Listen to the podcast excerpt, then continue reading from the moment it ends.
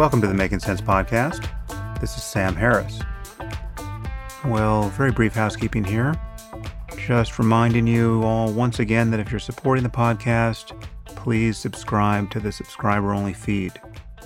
You do this by, with your mobile device, going to my website, going to the subscriber content page, and grabbing the R S S with one click on the icon of the podcasting app that you're using. If you're not using a supported app, then you can manually copy the R S S information, and that will ensure that you get all the content that I produce going forward. Okay, well, I'm recording this on October twenty-seventh, probably releasing this on the twenty-eighth, but this is the one-year anniversary of the Tree of Life shooting in Pittsburgh, where eleven people were murdered. I believe six were injured. Uh, and this was the worst attack on the Jewish community in American history, I believe. And the timing of this episode is fortuitous because I am speaking with Barry Weiss about her new book, How to Fight Anti-Semitism. And Barry is a staff writer and editor for the opinion section at the New York Times. She was also an op-ed and book review editor at the Wall Street Journal before that. She has worked at Tablet, the online magazine of Jewish politics and culture, and she is a native of Pittsburgh and, in fact, was a bat mitzvah at the Tree of Life synagogue and knew people who were killed, as you'll hear. So this is a timely conversation, and Barry and I cover a fair amount of ground here. We talk about the different strands of anti-Semitism, right-wing, left-wing, and Islamic. Uh, we talk about the difference between anti-Semitism and other forms of racism, which was a point that only became clear to me in reading Barry's book. We talk about the so-called Great Replacement Theory among white supremacists, the populist response to globalization, the history of anti-Semitism in the U S, its theological roots, criticisms of Israel, the fate of the Jews in Western Europe, and other topics. I'll have a few more things to say about all this in my afterword. But now, without further delay, I bring you Barry Weiss. I am here with Barry Weiss. Barry, thanks for joining me on the podcast. Thanks for having me, Sam. So uh, you have written a book that's not going to be controversial at all.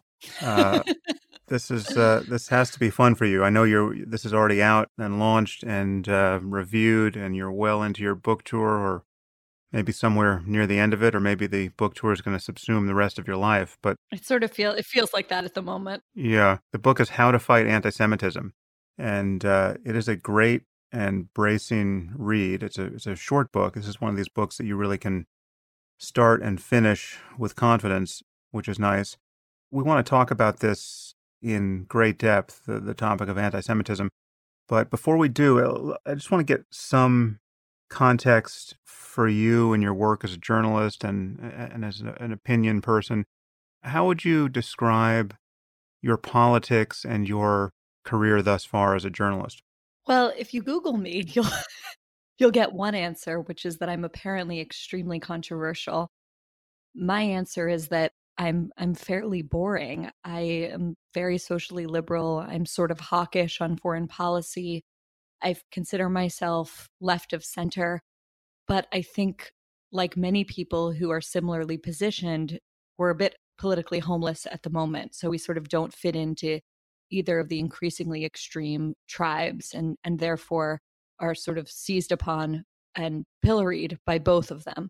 You know, just for some background, I spent six or seven years at the Wall Street Journal in two stints, first as an op-ed editor on the editorial page and then as a book review editor, both of which were under the umbrella of the editorial page, which is, of course, famously, I would say, free market conservative place.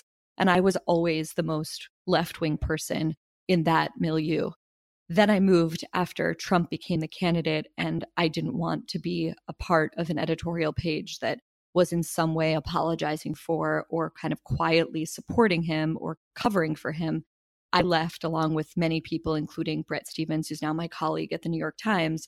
And I went from being sort of the most left-wing person the Journal's editorial page to one of the most, I guess, right-wing people at the New York Times. So that sort of, I think, concisely sums it up yeah. a little bit. Yeah. So needless to say, you are uh, often maligned as a Nazi or Nazi adjacent, uh, and I know the feeling. And uh, we perhaps we'll get into that, but let's talk about the genesis of the book, because I, I believe you began writing this book after the the synagogue atrocity in Pittsburgh, which landed all too close to home. You perhaps summarize what happened there for, for those who have forgotten. Right. There have been so many since then. On the morning of October twenty-seventh, twenty eighteen, a white supremacist walked into Tree of Life Synagogue in Squirrel Hill, which is the neighborhood of Pittsburgh where I was raised. Tree of Life was the synagogue where I became a bat mitzvah. And he he walked in, he shouted that all Jews must die, and then he murdered eleven people there on a Shabbat Saturday morning. I was in Arizona at the time. I got a text from my youngest sister on our family chat, and she simply said, you know, there's a shooter at Tree of Life. I immediately thought of my dad, who often goes to synagogue at one of the different services that meets there on Saturday morning. There are three communities that meet in that building. And I immediately typed back, is is dad? I didn't even finish the question. Thank God he wasn't there. He was still at home with my mom. But my mom wrote back, you know, we're going to know a lot of people there. And my dad knew six or seven of the people that were killed. I knew two. I was supposed to fly to Israel, of all places, the following day to do a reporting trip on a very famous archaeological dig in, in Jerusalem called the City of David. I put off the trip. I went home for the week, and I just sort of immersed myself in what happens to a community and a community you know so well in the aftermath of something like this, and wrote several columns. I was on Bill Maher that Friday night, and I actually was under contract to write a different book, one that I'm still on the hook for, sort of about our culture wars, but found myself just drawn back again and again to this topic and just sort of seeing it everywhere I looked. And so I sort of went hat in hand to my publisher and asked if I could do this quickly first, and if we could get it out before the the Jewish high holidays, which somehow we managed to do. Hmm. Well, you do a few very useful things in the book, and, and one of which is to differentiate the three poles of anti-Semitism, the right wing, the left wing, and the Islamic. I think we'll find as we speak about these things that the, the latter two interact in ways that are so cynical and, and sinister on the Islamic side, and so phantasmagorically stupid and masochistic on the left-wing side that, I mean, honestly, it's, it's it's very hard to understand how that alliance is even possible. But when we talk about this, I think the left-wing and the Islamist problem will become sort of braided. You also make a point which I, I hadn't really seen made before, which is that one of the reasons why the the Jews are so often attacked from the left and the right and elsewhere is that on the right, they are considered non-white or insufficiently white and yet able to pass for white in this kind of sinister way. And on the left, if anything, they are extra white. I mean, they somehow have extra privilege and the least points in the in the intersectionality Olympics. Perhaps we should we should start with the right-wing side, because that's sort of the cleanest to talk about. And this obviously is most relevant to the, to what happened in Pittsburgh. Did I describe the way you differentiate these things accurately? Yeah, I had written a column. There was a survey or a study that came out that was very shocking last year about the prevalence of anti-Semitism in Europe. From, I believe C N N did it. And I, I wrote a column laying out this, what I described at the time as sort of a three-headed dragon. I use that same structure in the book. But frankly, you know, if I'm honest, I had hoped to avoid the chapter on Islam for all of the reasons that I think we'll get into, but are probably already obvious to anyone who listens to your show and sees the way that your ideas get talked about, that it's a very scary topic to write about. And I had honestly hoped to avoid it and then realized that it would be the most intellectually dishonest thing to write a book about anti-Semitism and not talk about it. Yeah, yeah. Okay, well, let's start with the cleanest case, which is the the extreme right. And You make a point in the book that I, I really had never considered, and it explains a lot, which is that anti-Semitism really is not just another flavor of racism on the right.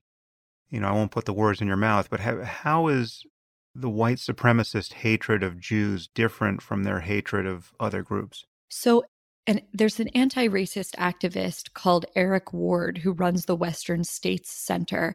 Um, and his essay, which is called Skin in the Game, I really recommend it to people, was illuminating to me and, and helped inform my thinking on this. So what he says is that when I heard, and maybe you're similar, when I saw the marchers in Charlottesville shouting, "Jews will not replace us," I heard that originally in a very straightforward way. I heard it as, the Jew is not going to take my place in the corner office. A Jew is not going to take my status in society, something along those lines. But I realized in reading Eric Ward's work and others that that's not what they were saying at all. What they were suggesting is that Jews, in a way, and this is Eric Ward's language, they're in a way the greatest trick the devil has ever played. And the reason for that is because, at least in America, this is not true in Israel, where the majority of Jews are of Mizrahi descent, so they're of North African and Middle Eastern descent. In America, the majority of Jews are of Eastern European or Ashkenazi descent. fifteen percent of American Jews are Jews of color by the most liberal estimate. So we mm. appear to be white, and we can pass as white. And so we trick real white people into thinking that we're like them. But in fact, we're loyal to Black people and brown people and immigrants and Muslims. And if you go and you read, you know, you could see them as deranged, or you could see it as a kind of, you know, uh, conspiracy theory when you read the social media postings of the killer in Pittsburgh, right? The reason that he chose Tree of Life as the synagogue is that the previous weekend, the previous Shabbat, Tree of Life had participated in what was called National Refugee Shabbat, in which dozens of synagogues around the country came together to say, we are safe spaces. I hate that language, but we are we are places that are open to the stranger. And the reason that we are is that one of the core Jewish values is the idea that we should never oppress a stranger because we know what it was to be strangers in the land of Egypt. And that whole initiative was put together by a very, very admirable, righteous organization called H I A S, the Hebrew Immigrant Aid Society, founded in the eighteen eighties to help settle Jews fleeing Eastern European pogroms, and now helps Jewish refugees, but all kinds of refugees and immigrants around the world.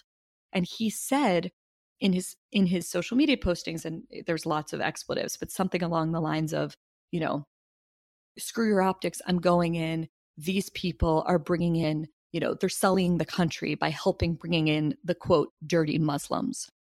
So that is the logic behind it. So Jews are kind of the linchpin, in a way, of white supremacist thinking, because we're the kind of shadow force, being the handmaidens of the people that white supremacists see as sullying white Christian America, if that makes sense.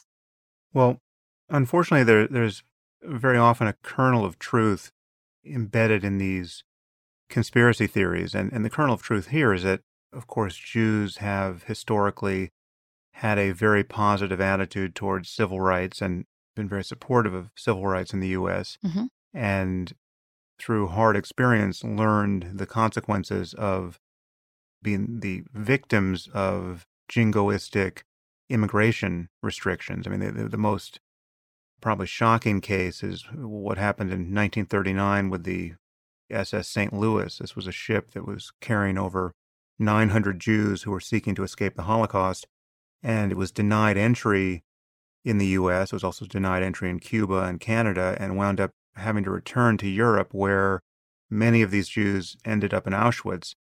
Experiences like that that w- would explain, you know, apart from just basic human decency around the general problem of, of refugees, that would explain a positive orientation toward immigration that, if you're a white supremacist, you would revile. So we could sort of run to the same thing here on the right with the association between Jews and socialism and communism. There have been, you know, very prominent Jews who uh, were supportive of those political movements. And it's kind of a, a perfect storm of populism and isolationism and conspiracy thinking, you know, that's been fed for more than a century with, you know, notions of born of fake literature like the Protocols of the Elders of Zion. And, you know, it's, it culminates now in what you refer to as the Great Replacement Theory, which mm-hmm. perhaps you want to summarize. The right is organized around a kind of an anti-globalist inward turn into nationalism and jingoism and isolationism, and Jews are on the wrong side of that divide. Right. And that's a problem. Like that setup, you know, leaving out the internet and, and all kinds of other new phenomenon, but that is familiar to us, which is one of the reasons that I think right-wing anti-Semitism is easier to grasp, because we only need to look at, you know, our grandparents' generation in Europe and what they experienced to understand it. It's like, it's, I think it's in our bones in a way. And I would also just, mm. just say, speaking of the Saint Louis, I don't usually recommend anything on Twitter, but there's this really beautiful, moving Twitter account called Saint Louis Manifest that actually just tweets out the bios of, of everyone that was on that ship that I follow. That's just really moving. Hmm. And there's photographs and hmm. people want to know more about it. Wow. So remind me, what what is the Great Replacement Theory? The Great Replacement Theory is, there's a great essay that Thomas Chatterton Williams wrote about it, but it's it's really this basic idea summarized by Steve King, which is you can't replace our civilization, as he put it, with someone else's babies. This to me is a deeply anti-American idea, because the ideal of this country is the idea that our civilization is open to anyone who wants to adhere to the ideas of it. It has nothing to do with mm. bloodline. It has everything to do with fealty to a certain set of beliefs. And this whole notion of sort of like blood and soil nationalism that you increasingly see on the right, and that is at the heart of Great Replacement Theory, which is that civilization or culture is somehow something that is passed down in the blood and not something that's passed down through culture and ideas and beliefs, is just, to me, deeply anti-American. And anyway, that's the idea of it. Yeah, well, and it, it's mirrored on the left with this notion that identity, you know, racial identity in particular, is morally and politically paramount, as though, and, and anything you would say against, let's say, Islam on the left will be immediately conflated with with an attack on people for the color of their skin or the, the origin of their birth, whereas it's always, certainly in the context of a conversation like this, a criticism of ideas and their consequences, right? If, if I'm going to criticize neo-Nazis, I'm not criticizing white people, I'm criticizing terrible ideas. And when I'm criticizing Islamism or jihadism, I'm not criticizing Arabs or any other ethnicity, I'm criticizing the consequences of ideas. Yes. And the fact that, that it's, it's so that the people can't track this is continues to be bewildering. Yeah, well, part of it is that they can track it and they're deciding not to. Yeah. And the other problem, right, is that we have a president who does exactly the opposite. You know, he attacks people not based on their ideas often, but based on right. immutable characteristics like their race or their gender or, you know, their religion. Obviously, that's mutable, but, you know, that's part of the problem, is that he, the second he touches something, it becomes toxic. Let's take a moment to just remind people a little bit more about the history of anti-Semitism in the U S, because it reaches further back than I think most people realize. So let's just briefly talk about the nineteen thirties and mm-hmm. what you do in the book. Well, so, you know, it's amazing to me that most people my age have never heard of the name Charles Coughlin, but that's a name that, if you're at all involved in the Jewish community, that is very, very familiar. He was the radio host, sort of the Rush Limbaugh of his day, I guess, different, but very, very popular in the same way, much more popular. I think something like thirty million Americans listen to him every week. He is someone, he was a priest who's based in Michigan. He got so many letters that the town he was from actually had to build a new post office to keep up with the amount of mail he received. He was just hugely, hugely popular. And this was something who, you know, told thirty million Americans that the Jews deserved Kristallnacht. He talked about the Jews as modern Shylocks who have grown fat and wealthy. I mean, these are some of the most sort of old, vile anti-Semitic tropes, and you could hear them on the radio in America in the nineteen thirties. You know, Henry Ford, people think of Henry Ford as the automaker, which of course he was, but he had a, Hitler shouted him out in Mein Kampf.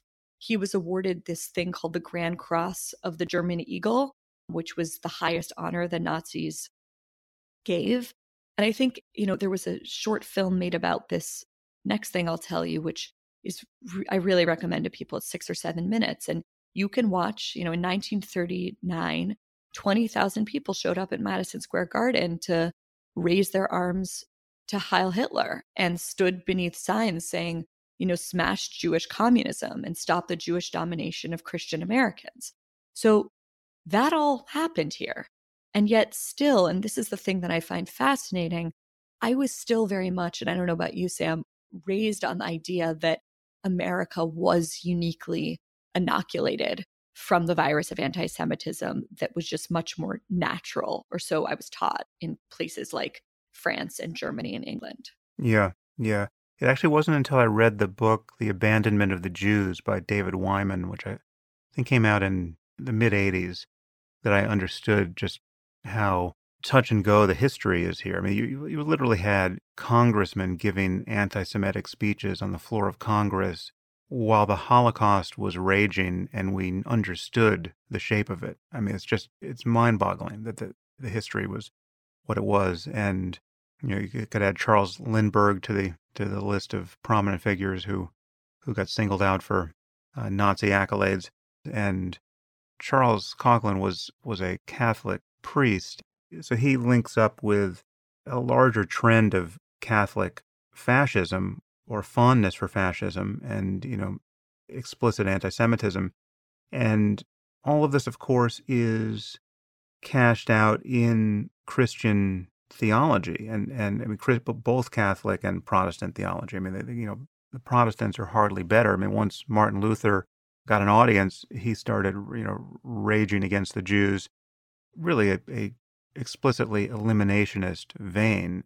And you cite some of this in your book, that the New Testament has several verses that that seem to justify anti-Semitism outright. Yeah, I mean, the most famous of which is, you know, I think it's in the book of Matthew, his blood be on us and, and on our children, you know, which was used to justify, you know, untold amounts of violence. It's such, it's such a historically bloody line that even Mel Gibson, who right now is making a movie called The Rothschilds, and I'm not kidding, even he in, in um, uh-huh. Passion uh-huh. of the Christ, which was in Aramaic, didn't translate the verse into English, because that's, you know, that's how controversial it's been. But of course there was Vatican two, and I don't want to undo the amount of progress that's happened, because of course it has. Yes, but again, the the progress has to grapple with the fact that obviously there, there's an incoherence here, because there are anti-Semitic lines in the Bible, and uh, you know, two thousand years of theologically mandated anti-Semitism resulted, and yet Jesus and the twelve apostles and the Virgin Mary were all Jews. How there could have been such a durable basis for Jew hatred is a little hard to square, except for the fact that it really was a kind of internecine schism exactly. in the religion. I mean, you have Jews who were, in order to maintain their Judaism, had to explicitly reject the Messiah status of Jesus. And that's, you know, that is the, the founding sin that really is unforgivable if you're a, a dogmatic Christian. Yeah. The other thing that just thinks, just going back a bit to to American history piece, is after Pittsburgh, you know, there was a lot of talk about how there had never been an attack on on a on a synagogue. Actually, there had never been that many people killed in a synagogue. That was true, and it was by far the most violent attack against Jews in American history. Also true. But there had been, and, and this is one of the things I was shocked to find out, a lot of attacks on synagogues, right. a lot. you know, it, and I, I sort of go through them in the book, and I, the ones that stick out to me the most were these sort of spate of attacks specifically targeting civil rights supporting rabbis in the South, in Mississippi, and in Atlanta specifically. And one of one of the occasions, they actually went and I believe bombed the house of the rabbi, and and that was news to me. I had not grown up learning about that at all. Yeah, yeah.